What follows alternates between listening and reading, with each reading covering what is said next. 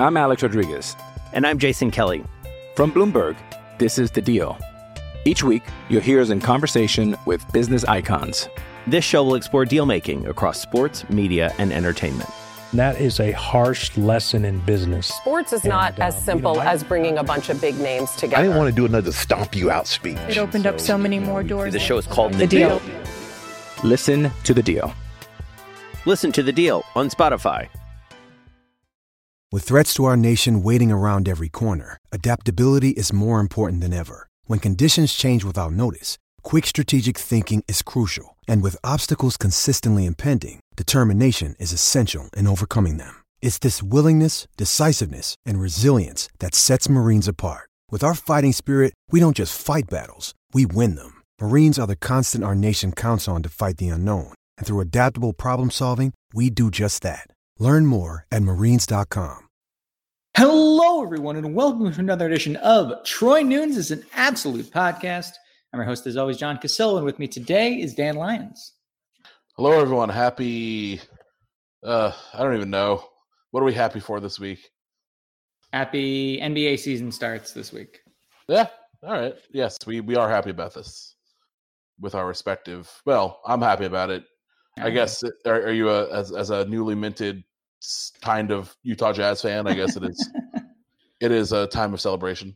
Listen, I, I have made the pilgrimage twice to, to Salt Lake City in the past four years, so I feel like I feel, I feel like I'm already all in on the Jazz. I've I, I, I paid my dues. No, uh, are you jumping in on on eighth seed Knicks tape?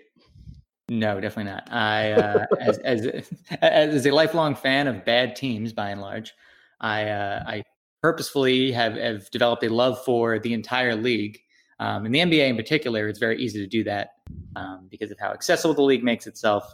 So I, I, will be just enjoying watching the NBA. I will enjoy watching the Knicks potentially when they're on until they are off my television. Um, it'll be fine. Uh, it'll be like most of my seasons as a Knicks fan. Uh, th- this won't be any special level of awful. No, especially not after the weekend we just had, where our uh, our beloved uh, Tulane Green Wave uh, unfortunately lost forty one to seventeen to Memphis. Um, obviously, that's the first loss in our minds here. Uh, you could have ranked Tulane the entire time, and you chose not to. Yep. And now, now they're not going to be ranked. It's just, it's just awful. We know everyone was watching on Saturday and was as disgusted uh, at the performance as we were. Um, there was no other football games to really get too worked up about. So, uh, yeah, I mean, I think that's pretty much it. Yeah, let's. uh No, there, there, there was another god awful game um, on Friday night when the uh, Syracuse Orange lost 27-20 to Pitt. Um, as I tweeted at Dan shortly after the game, uh, we need to open up some space in the dumb game pantheon because this was uh, this was right up there with the 2011 Pitt Syracuse game. First ballot in terms of just like yeah, just like uh, unbridled stupidity and it, just like I a think, level of. I think like we we talk about how confusing the Pitt Syracuse quote unquote rivalry is pretty often because it's been going on forever, but no one actually cares about it, uh, and that's a long time theme of uh, this podcast and the website. But um, I think Pitt Syracuse is the rivalry that produces the most stupid games that we put in our in our great Hall of Fame, like pretty clearly. I think. Yeah, without a doubt. Um, I I don't really understand how we've gotten to this point, especially given like how one sided things have been over the course of this quote unquote rivalry's history before like 2010. It's basically like Doug Marrone even things out, and then since then, it's kind of been what we're dealing with. It's just like even, didn't even even nonsense. things out necessarily. He just like got us back to a level of like, oh, we're playing well against Pitt. Like, it's just yeah, it, it's it's well, just like the '90s, they couldn't beat us to save their lives, and right. then the 2000s through the end of G Rob, we couldn't beat them. Um, things basically flip flopped, and then Marrone. Well, I don't think Marrone. Uh, I think he'll probably only beat them once. Like it was at least a competitive game there from there going forward, and then even through Shafer, like I think most of those games were not like super crazy blowouts. So, and then obviously we beat them. Uh, have we beat them with Dino yet? Yes, uh, last year. No, no, two years ago. Two years ago. Okay. Yeah. So like even even then, a bad pit a bad pit team took us down to the wire. We won twenty seven to twenty four. yeah, it's it like every game for like going on a decade now has like even I think Pitt has like a pretty decent edge in terms of wins, but like every game is just yeah, but every really seven points brand of stupid. Yeah.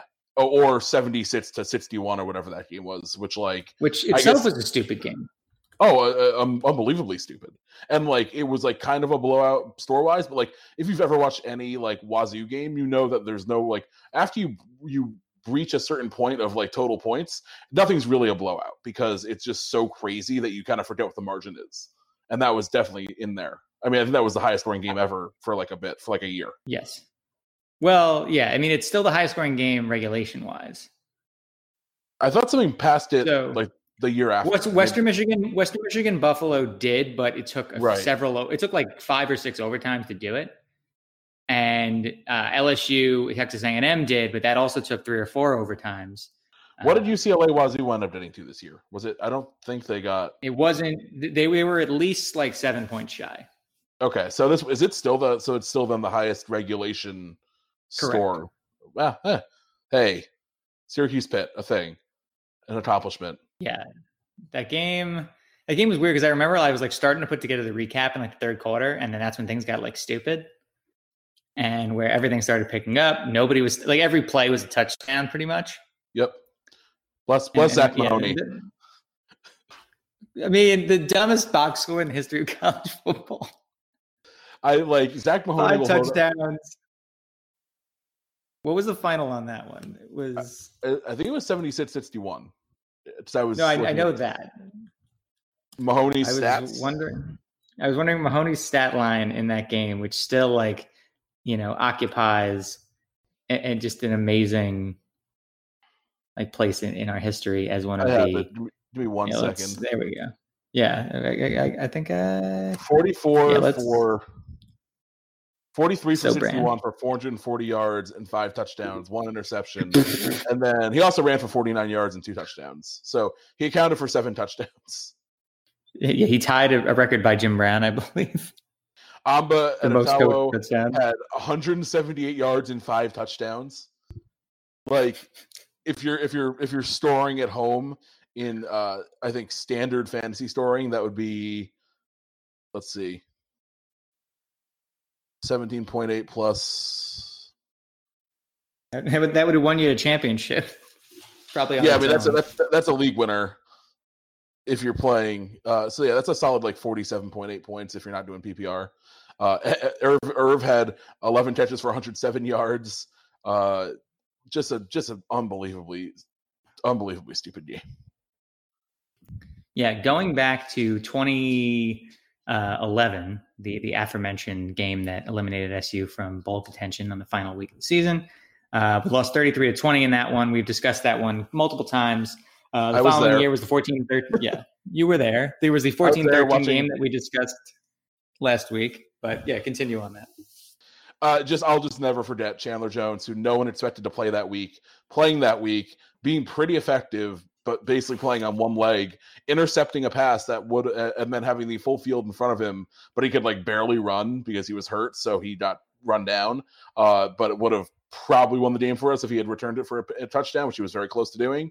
But we just could not offense at all, so we we we didn't take advantage of it. As as is a running theme in uh in this quote unquote rivalry. Aside Um, from the one year in which we offensed quite a bit. Yeah, which again, odd. Um, yeah, it was that 14 13 game. We lost the following year, 17 16, in an absolutely excruciating game as well. Um, note that all of these years, Pitt won between five and eight games with, with, with no deviation. Uh, from that, uh, we had the 30 to 7 game, which was the game that I was pretty much out on Shafer. Um, that was a team that it looked like they gave up. There was very little fight in them. Pitt pretty much, despite the fact they only only quote unquote scored 30 points, uh, Pitt very much dominated the hell out of us. Yeah, it Uh, was. no it was question. rough. There was the 23 to 20 game in 2015, which I don't have a vivid memory of, but I just remember being angry, um, as as is the norm. Uh, obviously the blowout, no, the, well, not blowout, but the uh, you know high scoring regulation game in college football history, the 76-61 game in 2016. Um, there's the 27-24 game that I mentioned where um, we ended up seeing, I think, the first appearance of Ben DiNucci. That was when Uh, I think sounds right. yeah, where I think Peterman might have been out already, and then whoever was backing him up the USC transfer looked bad, and then Alton Robinson knocked him out of the game. And I think we ended up seeing DiNucci, um, and then who we who we but we dubbed Pitt Mahoney because yeah, Pitt Mahoney. he was Pitt Mahoney. Yeah, and then we ended up with uh, the 44-37 game that again aggravated us all to death uh, last year, and then this year's game that uh, phenomenally stupid and maybe even dumber than the NC State game the week before. That was already pretty dumb. yeah, it's uh it was like I think I think having multiple quarterbacks play uh is is definitely an element here. Or at Having least three quarterbacks play was even better. having three quarterbacks play and none of them quite be effective, but also never fall, fall out of the game and also have a 94 yard touchdown. Yeah, this all adds up. This is all like the stuff you need. There was also like, and- again, like you know, a certain faction of Syracuse fan base that was going to get caught up in the ref stuff, and, and and rightfully so in some cases. Um, this was another the second straight game where ACC refs kind of struck. Not that they were the reason we lost, but they certainly didn't leave us with any sort of feeling that they were competent. Um, if you recall, against NC State, um, there was the egregious uh, hit after the whistle on DeVito that would have extended the drive, potentially set up SU for the game-winning touchdown pass at a much closer range. Um, in this game, um, it was Kenneth Ruff uh, caused a really nice fumble. Uh, at least it was called as much on the field, and they reviewed it. They overturned it, um, despite the fact that you know on the television broadcast they said that they really didn't see how you could overturn it because none of the views were there. Um, they said maybe there was another view. Uh, Brian Higgins Yep. then tweeted out that he had seen another view that wasn't on the broadcast and also didn't know how you could overturn it. I think he Um, went farther. I think he said you couldn't overturn it on the view that we all saw. And then he saw an alternate view where it looked more like a fumble. So like it just sounds like it's it sounds pretty befuddling. Even if on the on the replay that we all saw on the broadcast, like you could be like, you know what, I don't know that that's a fumble. Like that's not how you're supposed to rule this. Like it's it has to be un like there has to be no doubt if you're overturning a call like that, and it does not sound like that is the. I mean, I, I just don't know how that's the standard you got to, um, based on what we all saw. Yeah, it seems like the refs really wanted to go home. they, Which, they you also know, they also hated the game. it. We all have jobs, Yeah, but like, they're like I didn't want to watch that game anymore, and they, they certainly didn't. But yeah, I don't know if that was the best way to end it. I'm not saying that Syracuse would have, you know, thrown the game tying touchdown pass, considering that Clayton Welch was already like um, beaten to a pulp by the uh, Pitt defensive front. Uh, by that point, I I think that this game this actually provides a good segue into kind of like what happens now. Um, we don't know if Tommy DeVito is going to be ready to go this week um, against Florida State. Um, Clayton Welch did not look great as a passer, but he did have some moments. Um, I think most importantly, he had pocket presence that Tommy DeVito uh, has yet to really display. Uh, that's not to say DeVito can't find it eventually, but you know what? If I was sacked as many times as DeVito's been sacked this year, I'd probably develop a little PTSD and some happy feet too. Um, just getting scared of just getting absolutely hammered. Um, I mean, the the the lack of real blitzing that uh, that Pitt did and had no problem kind of getting through was uh, was disconcerting and, and kind of frightening to be honest. Um, and it tells you that there absolutely need to be some changes this week, whether it's in um, you know protection schemes, guys on the field. Um, there really haven't been a lot of uh, guys beyond the starters um, kind of rotated in. I think at this point it's very clear that you know Mike Cavanaugh needs to do something in a hurry uh, to fix this. Really kind of putting DeVito, whoever's under center in danger. The running game does not exist because the, the offensive line can't protect. At one point, SU had seven guys in um, blocking against a uh, not even a, not just a standard four man rush, and they were in within half a second. And DeVito didn't even have a shot to get the ball off. So at this point, like I mean, I I've never seen a, Syracuse offensive line this bad, uh, which is saying something when you consider how this group has looked. Uh, I also think you know there, there's been a lot of questionable game plan decisions. I actually felt like Dino and Mike Lynch brought in a pretty good game plan to start. Um, unfortunately, it had to be abandoned pretty quickly, and just mostly due to drops. To be honest, I feel like if if the drops hadn't happened, and if SU would maybe transition to a screen game once Pitt knew they could get through, kind of you know untouched, uh, it could have gone differently for Syracuse. It almost did anyway. Um, but I, I'm I'm getting concerned about some little things that just aren't being corrected week after week as we kind of trot out um, something similar that clearly isn't working. Yeah, I think that's a good point. I actually agree with you. I, I thought early on, especially because we came out throwing for what feels like the first time this year, I actually uh I actually thought that like the game plan seemed more aggressive and more open. Um the problem is like when you have the Jackson uh drop and everything else like early on it kind of saps away the aggressiveness so that then like gives you the freedom to play with. Um but uh, going forward, it's tough. I mean, it's t- I, I I don't think you can put DeVito out there if he's going to be in harm's way. Um, I think ultimately, like this offense is going to be at its best if Tommy DeVito is playing and healthy. Uh, that's no offense to Clayton Welch, who I think we actually, you know, he hit some big plays. I thought he played probably better than, you know, at least as well or better than you would hope as from your backup uh, former walk on who we really didn't have a lot of information on. Um, I just think at this point in the year, like if like DeVito's not going to be what we need if he's not playing at 100%, especially with the happy feet and everything else. So I'm totally fine uh, playing Welch for a couple of weeks. Hopefully, it's not more than that, if at worst, uh, and kind of seeing what we can piece together.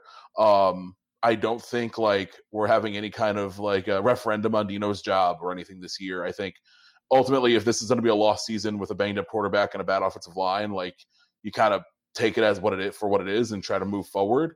Um, I think the biggest questions there are like, what do we do to fix this offensive line? What kind of adjustments do we make to this system to help our quarterbacks out, uh, get receivers more open? Like, I think there are legit questions to be asked about this year so far, um, without like freaking out because we we drop pretty far off of a ten win season. Because you do see this occasionally um, in college football. Like, I think the biggest question that Babers hasn't really faced before as a head coach because he's always kind of parlayed his big seasons into the next job. Um, he's never really been in this position before. So I think uh, we've seen coaches who have like a breakout year. Um, you can think of like Colorado's Mike McIntyre, like had the breakout year, didn't parlay that then into like the sustained success, so he wound up losing his job. Um, I don't think that's going to happen with. Ba- I, I, hope it's not going to happen with Babers. I want Babers to be here long term, but I do think there are questions this year that make you wonder, you know, a bit about how he then faces this adversity and builds off of it because it is a new position for him. Um, that being said, like I think it, it's tough. Like I, I don't think it, things have gone great this year, and I think there are legit criticisms of the coaching staff going in there. Um, but I also think uh, both in things that they didn't do in terms of like, especially building out this offensive line, and then like the things you can't really control, like DeVito getting hurt um, you know, it, it's tough. Uh, it's been a tough situation this season, um, and you hope that in like other years, you you know, there we might have had a bit more luck here. And it's it's also, I guess, like we're not getting blown out in these games aside from like the Maryland debacle. Like these last two weeks, part of the reason they've been super frustrating is that they were very winnable games, even with everything that went wrong. So like there's a situation where we're still not playing great, but you have some things go, you know, break your way, one play here and there, and and all of a sudden you're you're looking at a, a five and two team that like maybe has some real question marks that people aren't totally buying into versus a three and four team, and everyone's like jumping off ship. Yeah, I mean, ultimately, you know, coaches, teams, programs, whatever, are all evaluated by wins and losses. And the fact of the matter is that we are three and four and not five and two. And it it it sucks. It's it's even more frustrating when you when you arrive here from a 10 and 3 season. Um, i don't blame fans for being frustrated. I don't blame fans for being annoyed. I know i addressed some of this um, in the sunday piece uh, that i wrote just kind of talking about like how we got here who the blames applied to and, and to be honest it's all of us like you know it, and that, that includes that includes the players uh, that includes Dino Babers that includes the offensive line and offensive line coach Mike Cavanaugh in particular. Um, that includes us as media us as fans like there's a lot of ways how you get to something that's that's this disappointing and then and then revolves around kind of this feeling of anger and disheartening and like you know, there's a lot of people really jumping off ship hard. And I think that that's, you know, incredibly foolish. That said, like it doesn't excuse Dino for, you know, some of the issues that have happened here. Like he brought in to transfer um, offensive lineman, Darius Tisdale, hasn't seen a ton of time. And I'm actually surprised by that. Um, and Ryan Alexander, who has not looked great, unfortunately. Uh, the South Alabama transfer, he was an all Sun Belt guy. It just doesn't really seem like he's, you know, doing all that well this year, unfortunately. Um, obviously, a quarterback, like you know, I I think DeVito's shown enough, um, other than like the pocket presence stuff, which again I think would be mitigated by a quality offensive line. Like I think DeVito's shown himself uh, to be able to function in this offense. I think where it, it, struggled is he probably needed to earlier in the year to pick up the pace a little bit, um, and this team needed to fix play calling to adjust for a bad offensive line, and that's where screens come in. And you saw that one drive against Clemson earlier in the year where they used Moe Neal um, and were able to drive like right down the field. Uh, it was you know impressive against a good defense. It was a an encouraging drive um, for a team that really needed it at the time, and also one for a program that really needs you know some things to grasp onto. I, I think that injuries obviously play a huge role um, here, not as much on the offense as they do on the defense. Um, I think the defense has played admirably considering all the absences. I think they could be even better um, if there were, you know, if there were fewer injuries. I think, you know, this is potentially this doesn't necessarily grade out as more than like a, an, an average-ish um, defense, but I think they're actually, you know, a group that would probably be top 30 to 40 um, in the country, if not for, you know, the injury to McKinley Williams, um, which is kind of exacerbating the line, linebacker inexperience. And then obviously the injuries to Andre Cisco and uh, Ifeatu Melifonwu. You saw last week, uh, even with Andre Cisco playing like sparingly, um, he made a difference, uh, you know, against Pitt, and especially in that second half when, you know, SU didn't allow a touchdown and and mounted somewhat of a comeback uh, with like a you know scrape together offense.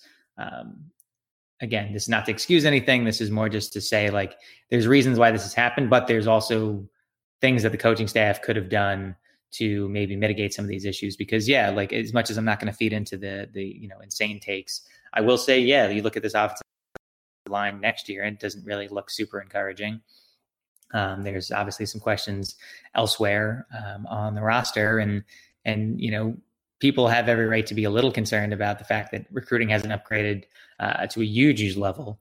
Um, I think that Dino needs should be held accountable for uh, what's occurred this year uh, to some extent, but I don't think that's necessarily a referendum on the entire job he's done, as much as it's a referendum on how maybe he and this team and and, and its coaches have, have dealt with success yeah, I, I, think those are all incredibly valid things. I think um, with the play calling, uh, I think there were legit criticisms to the first couple games. Again, I, I kind of liked what we started doing early, and there were like player uh, mistakes, not play calling mistakes, that uh, kind of took took the uh, air out of things early. But I, I think yeah, that first play was a, was a, was a Trishton Jackson touchdown. Yeah, I mean, if it's not a touchdown, he's done it deep into deep into field goal range um, off the bat, and like you're putting points on the board early. I just think um, getting the pace, like forcing the pace to early versus like trying to set up the run and doing other things that I get like you want to establish because it's a big part of the offense.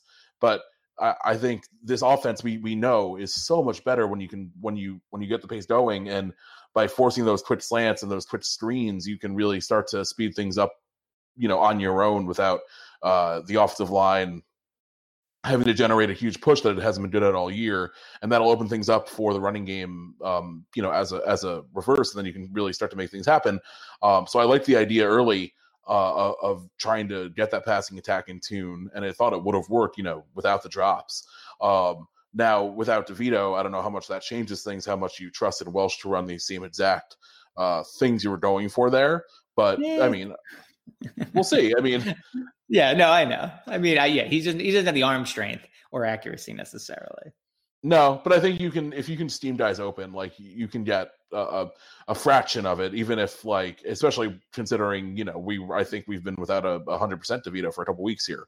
Um, I just don't think I don't think it's worth like forcing Tommy into a position where you're going to potentially get him more injured. I think you just need to let him come back, get back to to where he's going to be healthy because I also don't want you. I, I, just don't think it's healthy to like throw him out there at, at 60% and if he doesn't play well, like potentially ruin his confidence even more. I think right now he's like our only like because Chance Amy transferred out and like uh, we we need quarterback recruiting to, to tip back in the gear here. Uh, Summers is obviously not ready. Like DeVito's the guy for for better or worse for the definitive future. Um, I think you need to do all you can to make sure he's uh, you know well situated. Um, that being said, uh, recruiting is an interesting thing. I don't think we've seen uh, this team reap the benefits of the 2018 season the way you would hope. Uh, coming off an eight, uh, a 10 win year, this is the year where you think that that would really uh, start to ramp up, and I, I, think we've we've struggled to see that so far. And, and obviously, this fall isn't going to do it any any uh, you know, any help here. Um, I think quarterback recruiting is a major concern. I think you need to get guys in the door. I, you can miss. I think you'd miss one cycle here and there, but but ultimately you kind of want to bring a quarterback in every year um, especially if you're going to have guys transferring out at that position at a higher frequency, like we've seen across the sport. Um, right now, like DeVito's not a super young guy; he has two more years at most. Uh, you're going to want to see, you know, you're going to want to get his heir apparent in the door pretty quick. Um, if it's not, I mean, I know Summers is a is redshirting in all likelihood, but like I, I it's a yeah, little. We, we don't know what, what he is yet. We don't know what he is. The camp. He wasn't like he wasn't as highly touted as like yeah, he wasn't as highly touted as DeVito was either. Like you look at these uh, classes, like we've really only had like two solid hits since you know 2016, not 2016, 2015, really with uh with Dungey, uh, you know, being a 2015 recruit, and then you know DeVito being a 2017 guy. Like that's really it. And, and and it's not even like hits. It's just literally like guys who can play at the P5 level. Like we don't need Dungey every single time.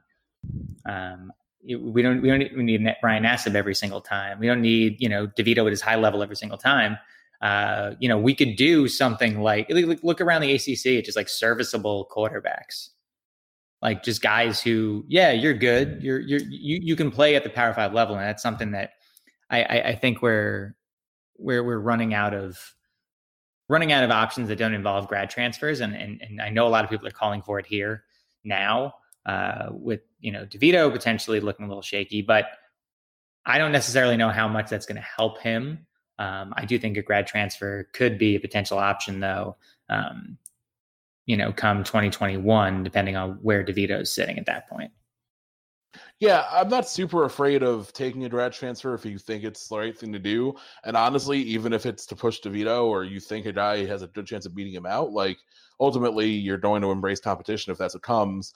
But I also don't think like I don't know that if you plug in a grad transfer on this current team, like they're going to be doing that much better just because of the offensive line. Um, I think offensive line is another place where the recruiting has been you know pretty shaky in terms of results so far. Uh, and I think obviously Ryan Alexander hasn't really worked out um, so far this year.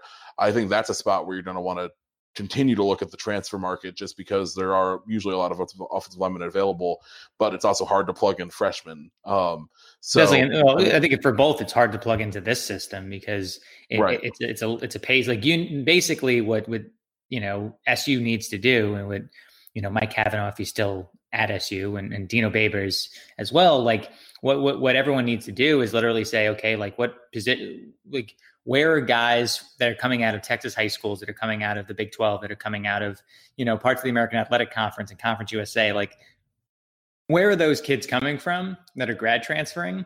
And like, are they playing at a tempo that'll work and we can plug right in? Because at this point, like, we don't just need athletes, we need athletes that fit if we want this thing to be kind of salvaged in the short term. And again, I'm not like fanning the flames on any sort of like, oh my God, this thing's going to explode. But, you know, th- th- there's definitely some things that have come to light here this season, especially the last couple weeks when you've seen SU quarterbacks be completely under siege. Like, it's not that hard to generate pressure on this group. Um, we can't run. We have no time. And we've like, allowed the most sacks in, uh, in FBS, I think. That's yeah, still the case. Well, we've allowed the most sacks in FBS, not just that. Uh, we've allowed the most sacks through seven games um, I believe, in the last uh, for a P5 school in the last like 10 years. Yeah, it's bad. It's real bad. and like there are more issues than just offensive line. I think uh, in large parts, like DeVito feeling the pressure where it's not there has has kind of compounded things, and that's it's all it's all a cycle. Like none of it's just like the one issue. They compound it compounds on itself. Uh, when the offensive line is bad for spurts, it then makes DeVito nervous and hear footsteps and everything else, and then he takes sacks that the offensive line shouldn't really be credited for. But it's all it's all one big issue uh, altogether. So you can't just like get rid of like one little part of it and, and then fix it. It has to be like kind of fits ground up. Um, so yeah, I, I just think like it's it's something that needs to be addressed. Hopefully this during the season, but we're kind of running out of time. Um, but then like moving forward, we we need to like I think that just needs to be the number one thing. Like rebuild the line, get guys in who can play the system. Uh, there are more and more spread systems every year, so uh, I, I think you'll see grad transfers out of you know teams that, especially if they're coming from the AAC or the Sun Belt. Like there are teams that are running 80 plays a game. I think you can find find a couple guys who are comfortable with it, and like it just I, I I just can't imagine how much better things would be if we just had a right tackle who was who was like a playing B level ball right now. I just think it would it would radically shift what we look like, and I, I don't think it would like fits everything, but we'd have so many fewer issues if like we weren't getting sacked seven times a game, and also we weren't having DeVito freak out after two seconds where there's no real rush, but he you know moves the pocket for no reason and then throws the ball into like nowhere and gets intentional grounding. So yeah, it's frustrating. It's frustrating to watch every week. It's like I think it's one of the worst possible things. Like it, there's in, in, baseball, it's like having the Mets bullpen this year was was the worst thing ever, and having a bad offensive line is like the football equivalent. You just dread every time something looks like it might be shaky because like you just feel the ground falling out from under you. Yeah, that's completely fair, and not to like belabor it too much, um, but I would just say, yeah, if we could just even have, like you said, one competent offensive lineman, maybe at a tackle spot or whatever, like it would do such a world of difference. I think DeVito's confidence is pretty rattled. I think he's pretty banged up at this point. Um, I think this has been the case though for weeks, and this is where the coaching staff, you know, needs to address something, and that is like, okay, like every time we've run with pretty solid tempo, this offense has looked great. This offense looked great. This offense looked like it did last year. Um, the, the fact that the offense is what's struggling is what's killing fans right now, and you can tell that. Like, just and I know from my own standpoint, it's that it's that this was not supposed like I can deal with a bad defense when you hire an offensive coach. You can't deal with a bad offense.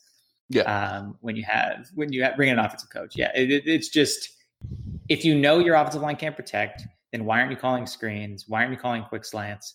Uh, why aren't we releasing the ball quicker? It just seems like we have the athletes. There's there like Nykeim Johnson, very fast kid. Sean Riley, very fast kid. Moe Neal, very fast kid. Like you have at least three very fast receivers, even if you don't want to use the possession guys.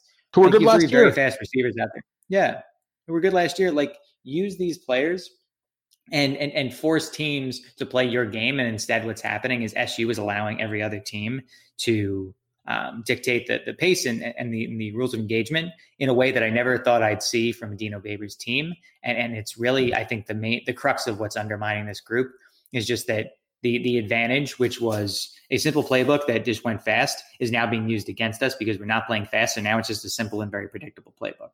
Yeah, uh, going into the Pitt, I think it was before the Pitt game.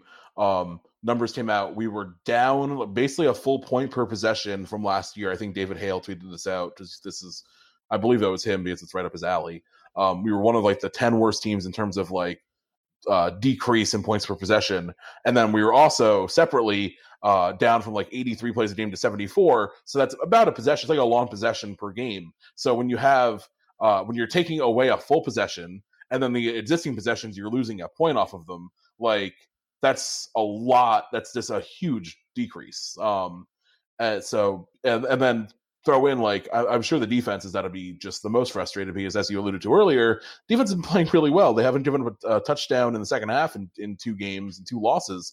Um, I went back and looked, and the last time it happened once was 2015 against Clemson. We didn't give up a touchdown, and then I went back through basically all the games I could find uh, back to I think through G Rob, and it's only happened like a handful of times, and it never happened back to back that I could find. Um, but like once in 2014 uh, against Maryland. Uh, once in 2011, that Pitt game, uh, we never did. We didn't give up a second half touchdown. So like it's here and there, but that's going to be just so demoralizing when those guys are playing really great football and keeping the game close. Um, and keeping it where like we could have beaten NC State, we could have beaten Pitt if for like one better play. Um, so hopefully the offensive figures something out here and, and gets those guys bailed out because there's still win- winnable games on the on the schedule. Um, because the ACC is a tire fire, just not just us. Agreed. Yeah, that's really the only saving grace here is that the ACC doesn't know what the hell it's doing. Um, let's take a little bit of a break for our sponsor. I'm Alex Rodriguez. And I'm Jason Kelly. From Bloomberg, this is The Deal. Each week, you'll hear us in conversation with business icons. This show will explore deal making across sports, media, and entertainment. That is a harsh lesson in business. Sports is not And, uh, as you simple know, I- as bringing a bunch of big names together. I didn't want to do another stomp you out speech. It opened up so many more doors. The show is called The Deal. Listen to The Deal. Listen to the deal on Spotify. And we're back with beer. Uh, Dan, what have you been drinking after uh, after Friday's disaster? Uh, after Friday's disaster, I was mostly on uh, some Elysian Space Dust, also some Deuce Islands. Um, I think uh, a night before, I had a bunch of Lion's Head Pumpkin, which was my first night of really drinking pumpkin beers. Really enjoyed that. Um, I had some Sweet Action from Sixpoint, which was good. Uh, and then yesterday, I had a big bottle of Maine Brewing Company's uh, Peeper Ale, which is delicious. Everything from Maine is incredible. Uh, so, yeah, no complaints there. Nicely done. On my end, I finished up my four pack of uh, Highland Park's uh, Neon. Uh, for some reason, Blind Pig's now sitting on shelves out here, so I had some Russian River Blind Pig. Had some Pliny the Elder as well. Uh, picked up a can of uh, double dry hop booming rollers from Modern Times. Um, then I was up in Pasadena yesterday and had a uh, Orange Plaza Pale Ale from Chapman Crafted, uh, which is down in Orange County.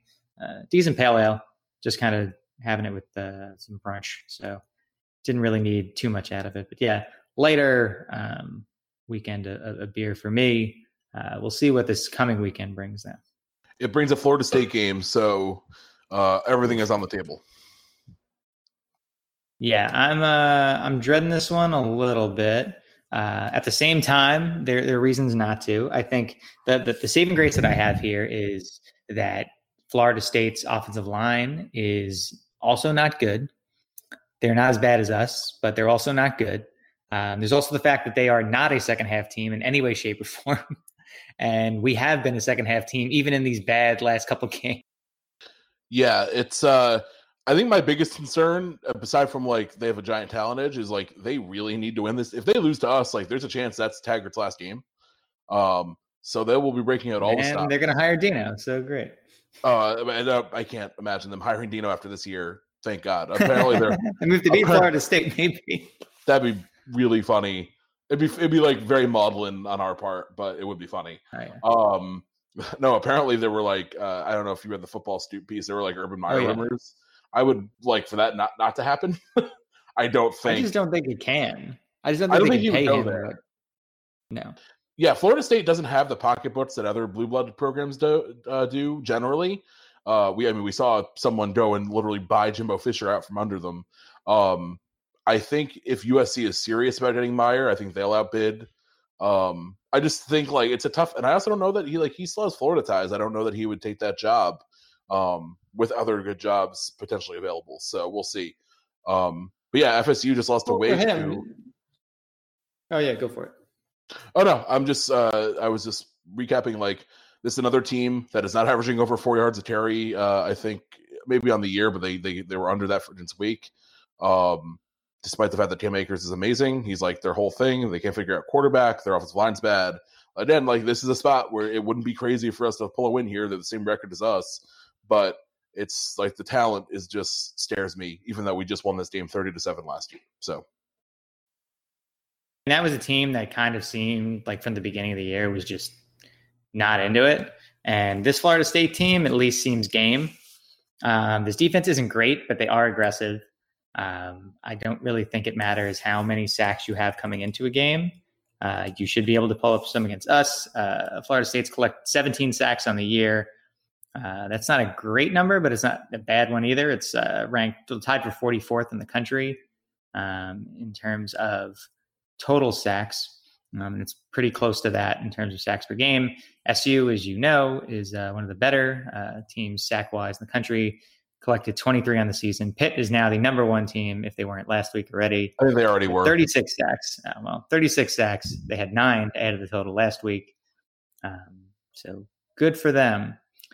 but yeah, Florida State is uh, again aggressive defense, talented defense. Um, as long as Cam Akers is on the field, I'd say Florida State has a chance against anyone, but especially us. Um, a team that has struggled at times to stop the run because we've been too busy pulling linebackers into coverage. Um, I saw Andrew Armstrong covering out wide about 25 yards downfield a couple times in that Pitt game, and I was just befuddled. Um, I don't know if that's I don't consider that a coaching gaffe as much as I consider it a necessity that was coming from uh, the fact that corners were getting victimized a bit, and obviously, you know, when you don't have your all your A players out there um, in the secondary, and you don't have the ability to maybe rush the passer as well as you did last year, um, that'll happen. I, I'm like, I'm not going to pick a Syracuse win here, but oddly, like I think there's there's a better shot for it than maybe there was even last week. Uh, if only because this is a team that's like a little more downtrodden, hasn't necessarily tasted success in the last couple of years now. Um, I mean, the last couple of years have been disastrous for from Florida State standard. Um, while Pitt has actually done a couple things, um, I, I, think that in general, like this is, yeah, the, if, if, Florida State is truly bad and if Willie's truly on his way out, they lose this game. Um, if Florida State's just a, a, talented squad that just got tripped up the last couple weeks by two good teams in Clemson and Wake, then Florida State probably beats us by two touchdowns. And you know, SU then starts pondering uh, what the hell happens now at three and five. Yeah, I mean, I think unfortunately, like both to be true, but uh, I still think just like the talent edge plus the unknown about what Syracuse's injury situation looks like, and especially with DeVito very possibly not playing, it just uh, I'm I'm very nervous about. I'm I'm not nervous because I think this year's kind of getting away from us, and it is what it is. Uh, I'm I'm nervous because like I think you know we have a chance to like I think we've kind of undone a lot of the goodwill we built with the fan base in one year, which is not ideal. Um, well, so. and, I, I, I, do agree with you there, and I, I think I kind of got into this a little bit in that piece on Sunday, where like, and you and I talked about this all off season too. Really, like, we kind of told you guys this could happen, not this this, but that ten and three wasn't what like could could very easily not happen, and like nine and four and eight and five, like those things could very easily not happen, and it could still be a decent year. This is not that, so I'll say that. But admittedly, like, I I've maybe to some people's like consternation, I do call this fan base out for being pretty fickle and pretty fair weather all the time, especially when it comes to football. This, on the other hand, is is, is a new level of fair weather to me. Um, I think there's ample reasons to be aggravated. You and I spelled out a lot of them already. I've spelled out a lot of them on the site, but this fan base is super out on, on, on this team and, and, and somehow on Dino already. Um, and like, there's a big difference between being out on him and calling him out and the the program out for some some missteps like we just did earlier. Like being this far out on him after a 10 and 3 season um, is never going to make sense to me. And, and the fact that all the goodwill's gone and you can see it's gone um, is, is disconcerting to me from a long term standpoint of you know keeping Dino around, assuming that he you know rights the ship a bit between this year and next, um, and potentially after him, like bringing in top coaching talent like if you see a fan base turn on you that quickly and that loudly, um, I think as SU has, like I don't know how encouraged I am uh, to show up. And obviously, you know, there, there's fools in every fan base, but I do feel like uh, when, when, despite the fact that we've dealt with a lot of hardship, I do feel like there's a lot of really loud um, and angry, you know, like doubts, and not just doubts, but like you know, fire Dino, fire, you know, random assistants like get rid of every player, all this other crap. Like three and four is it, it sucks. It, it's annoying. At the same time, uh, we almost had, we pretty much had the ball uh, near the end of the game uh, with a chance to tie or win um, each the last two weeks. Like you said, we could be five and two despite all the issues. Um, we are three and four. That's annoying, but I think that there are things that we can address both within this season to still salvage part of it, um, or at the very worst, um, you know, tuck our tail between our legs, fix some things, and and be better situated next year uh, to deal with what any curveballs that get thrown at us. Yeah, it's it's not really helping anybody by uh, immediately at the first sign of adversity uh, after a really good season, calling for someone to lose their job because things didn't sustain exactly how you wanted it to. Like, I You're just, a Syracuse football fan. You know how this works. Yeah, I mean, I, I think again we just spent like half the podcast levying criticisms of the of the coaching staff. Um, I think if this if we win four games this year, there will be big changes coming to the coaching staff. I think that's just how this works, and that would be uh, valid. I think Babers has earned himself um, clearly the 2019 season, probably the 2020 season, no matter what happens. And like I just think 10, 10 wins in Syracuse, a thing we hadn't done in like two decades, um, gets you pretty far, uh, and it should. Um, I it, it's just like I just don't think uh, it's hard to. I understand it's hard to like understand your lot in life, especially after a ten win season. But you have to understand what Syracuse is and what it isn't, and it isn't a place that can afford to fire a ten win coach after one bad season following that and expect to the, continue to like up the level of coaching staff because there's a very good chance that even if Syracuse wins four games this year and then wins like six games next year and gets back to a bowl, that Dino would still get job offers from other jobs because people understand that the Syracuse job is very, very difficult. Um, so you want to like roll with the punches and understand that it's not always going to be like, all right, we're not winning 10 games every year from here on out because this is not realistic. Um, that's not to say that this year, like, you excuse it because you don't. You you have to go address the things that are that are clearly broken. But um, there's a very good chance that your next coach is not going to be as good as Dino. And if that happens, if you hire another G Rob or another Shafer, like you're putting yourselves right back in the hole that you built uh, or that you uh, were trying to dig out of with this Dino hire in the first place. So it's uh, you you, you I, I think people just have a very tough time uh, finding like a, a nuance filled uh, answer here and then like levying criticisms without then going all the way to like calling for a job or saying that someone was like smoke and mirrors last year um and it's just like i just struggle with with someone going that far off of like a, a bad seven game sample um it's also just like distinctly unhelpful if you're trying to be like person who is a fan who is trying to do the best thing for the team like you're you're not doing that by either yelling at people because they are being critical or by acting like the the the you know the world is on fire because of one bad half season. So I, I just hope everyone can kind of find a middle ground here where yes, you can be critical of of the team of us of players even as long as you're not being like a ridiculous person to 18 year old to 22 year olds um, of coaches but also say like hey this is still the coaching staff nothing's going to happen after this year to dino because he's clearly earned that and he just had a huge extension and probably a big buyout, um, and kind of move forward and like address things realistically versus being like super emotional and and worked up about it. Yeah, I mean, there's copious gray area, um, and it's something I've said a couple times now, like since the Friday night game, like ton of gray. That's where all of us should be operating. You can operate to wings of that gray, but I, I, think the everything's fine crew also wrong because everything isn't fine. But the but the everything's on fire crew, like, come on, guys. I mean, I, I'm not surprised by it. We see it numerous times. Like, again, if you're a Syracuse fan, you should be used to this at this point. But for some reason, like we were all so desperate to be back as a football program that we did forget our lot in life a little bit. And I think everyone just convinced themselves that, you know, once you hit 10 and 3 once, it's super easy to just keep doing it. And Dino even said himself that it wasn't. Um, I, I think that there was just this assumption by all of us, self included, that that things would be a little bit easier than they are. I I, I just don't get, like you said, how how a seven game sample means you're all the way out on a guy who pulled off ten wins at Syracuse, and like, you know, th- this is the same fan base that that was like all the way out on Mike Hopkins. You know, after a nine game sample when he had like three days to prepare uh, to take over. Uh, a few seasons ago. So, like, I'm not necessarily surprised by this reaction. It's just, it's still disconcerting to see everyone like just act like this isn't how sports works. Like, and then like you said too, like if you want to move on, then what happens next? Because realistically, yeah, you have the issue of now there's now there's the fact that okay, SU's administration, boosters, and fans are unrealistic about expectations for Syracuse, so that's not going to bode well for you. Uh, you have the fact that an African American coach get a very short leash at a place that it's very hard to um, win, that's not going to bode well for you at all, to be honest.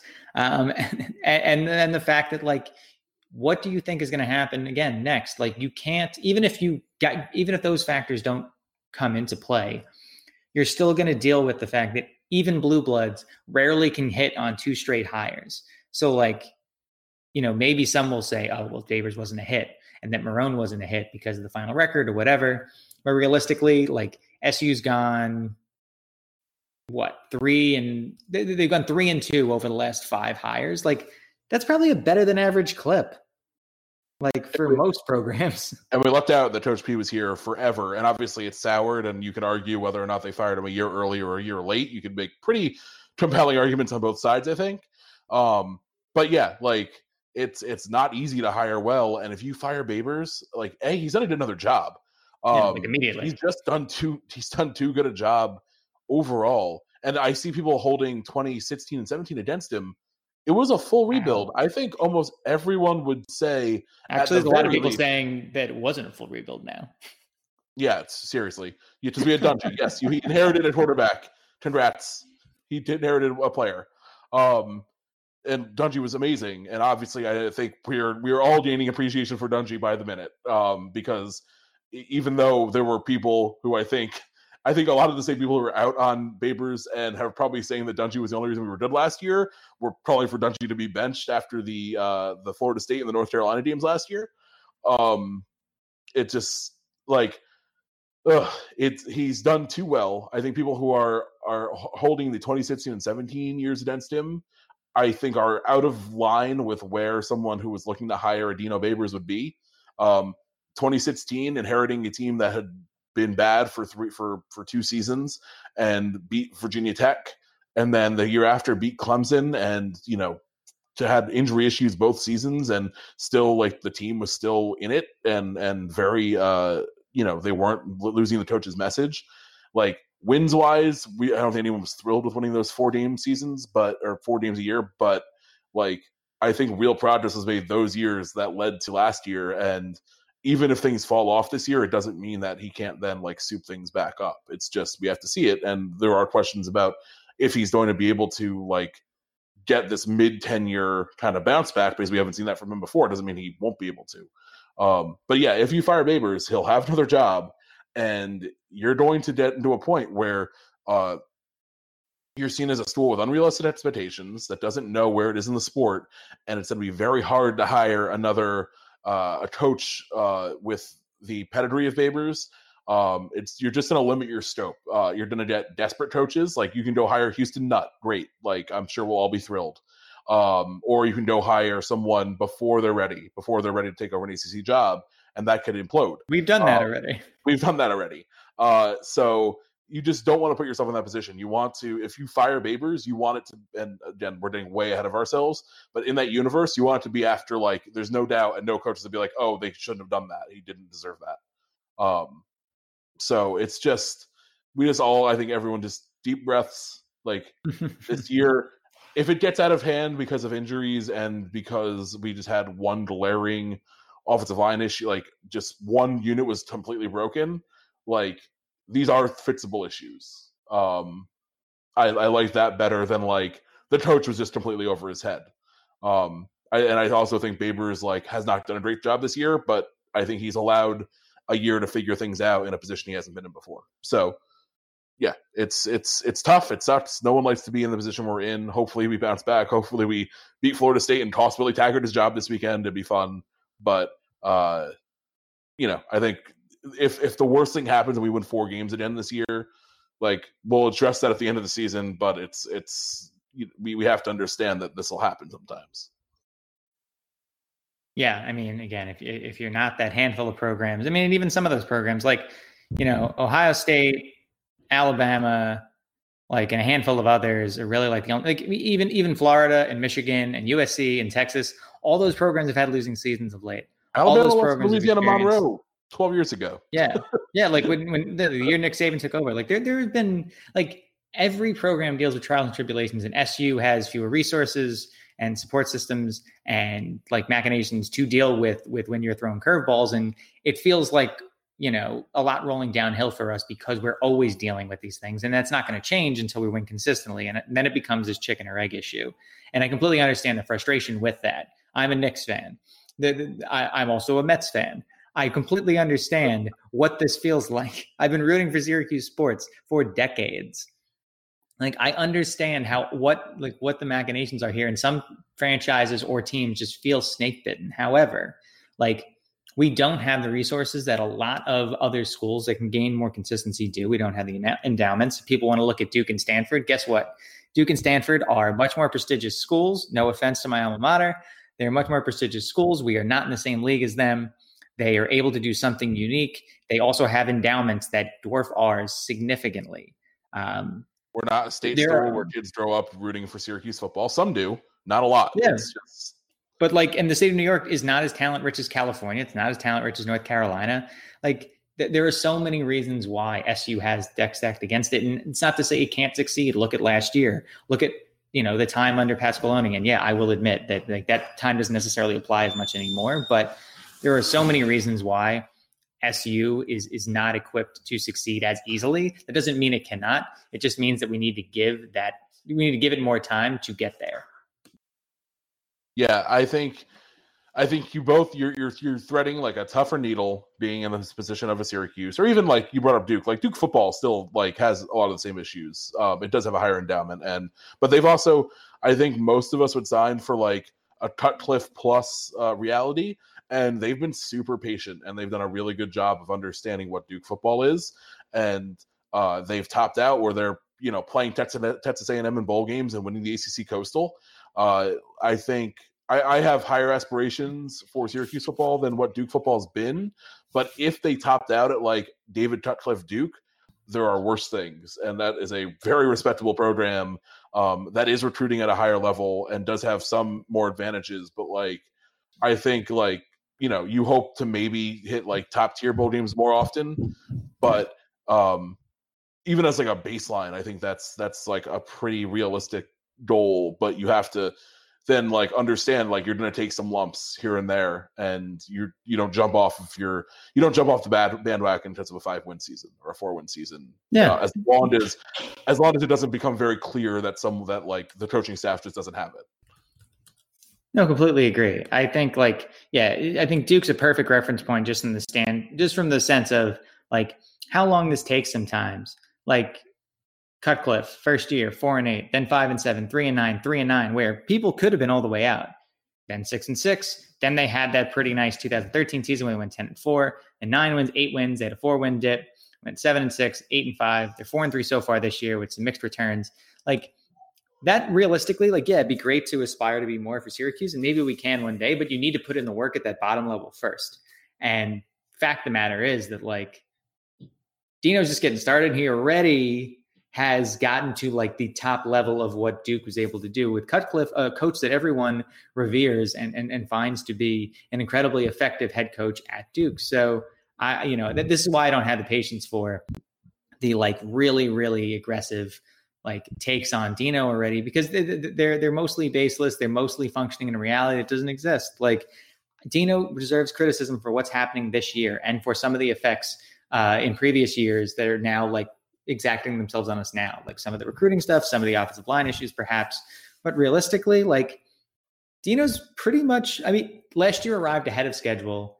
This year is a downturn from what we see so far under any circumstances, but like look at look at something like Duke, where you know what, right now, even at their like you know peak under Cutcliffe, they're still recruiting at a top 35 ish to 40 ish at best level, but they're recruiting their type of player. They know what they want to do. They're churning out draft picks. They're getting talent in the door, even without like a ton of blue chips. Like this is something that Syracuse can do, but you have to be able to give Dino, who's clearly a good coach under any measure, and from every evaluator in the country, no matter what program, no matter what school. You know, even BC and Pitt fans will admit he's a great coach. Like, give him the time, and if you don't watch what happens next, it's not going to be fun. You're going to hate watching that even more. I think I'd be more worried if I feel pretty confident that like for whatever like the fringes of the fan base are saying about and, and again not to be like both sides die but i think in this case like gonna be both sides die because we brought it up like some people are being are just giving him like a weird pass on everything. And then a lot of people are just being are freaking out about uh, this three and four start um, and like going way overboard. I think I I trust John Wildhack more than I've trusted most uh, Syracuse athletic personnel in a long time. Um, he just got what we all believe is a pretty big extension. I think at worst, like just the realities of his contract are going to make it where it's it's going to be very hard for John Wildhack to make some kind of rash decision. Nor that I think he would. I think he understands Syracuse pretty well.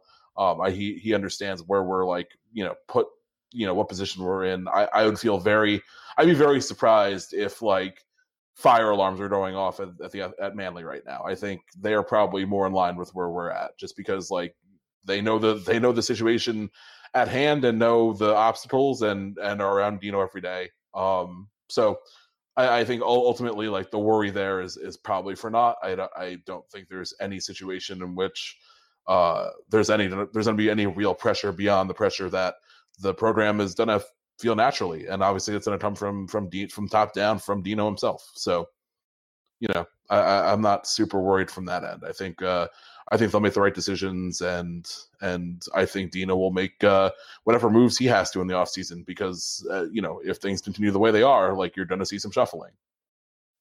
Agreed, agreed. Uh, I think it's a good place to end us off here. Uh, Dan, anything else before we depart? No, looking forward uh, to this weekend's game. To, despite uh, what I've seen the last couple of weeks, um, if you beat Florida State, like I think that name still carries weight, and you, you get back to four and four, and and there's still some upside here, uh, even with like a relatively tough finish with that Duke team, with a better than we expected Louisville team, and with a better than we expected Wake team. So um, still, none of those are unwinnable, and and you beat Florida State, and people will be like, okay, well they're figuring some stuff out. Uh, hopefully, DeVito uh, gets better quick. But but again, I don't want him playing if he's not 100. percent I think he's just too valuable. And you you if you if you punt on a on a win uh, to get him back for the end of the year or even for next year if that's the situation, like I think you have to put the player's health first and and do that. So we'll see where we go. It's a weird year, but uh, ultimately, like uh, I'm not gonna you know, we just spent a whole podcast basically talking about not t- uh, going overboard. So take things in stride week by week, and hopefully we get a win in uh, Tallahassee this weekend. Agreed. Yeah, I mean, I'd love to see a healthy DeVito go, but obviously, um, you know, a not healthy DeVito doesn't really do us any good. Um, on that note, get some optimism here. It should be a fun-ish game for at least one of the it, two halves. It'll, it'll, it, something dumb will happen. Like, it, there'll be some reason to tune in. It may not be a good reason, but uh, something weird will happen. We all know this. So, if, if that's not a, a, ringing enough endorsement, I don't know what is. uh, but that was Dan. I'm John. Thank you everybody for listening to Troy Nunes and Absolute Podcast. You can rate, review, subscribe on iTunes, on Megaphone, on Spotify, on TuneIn, Stitcher, uh, Overcast, bunch of other services, and go orange. Go orange.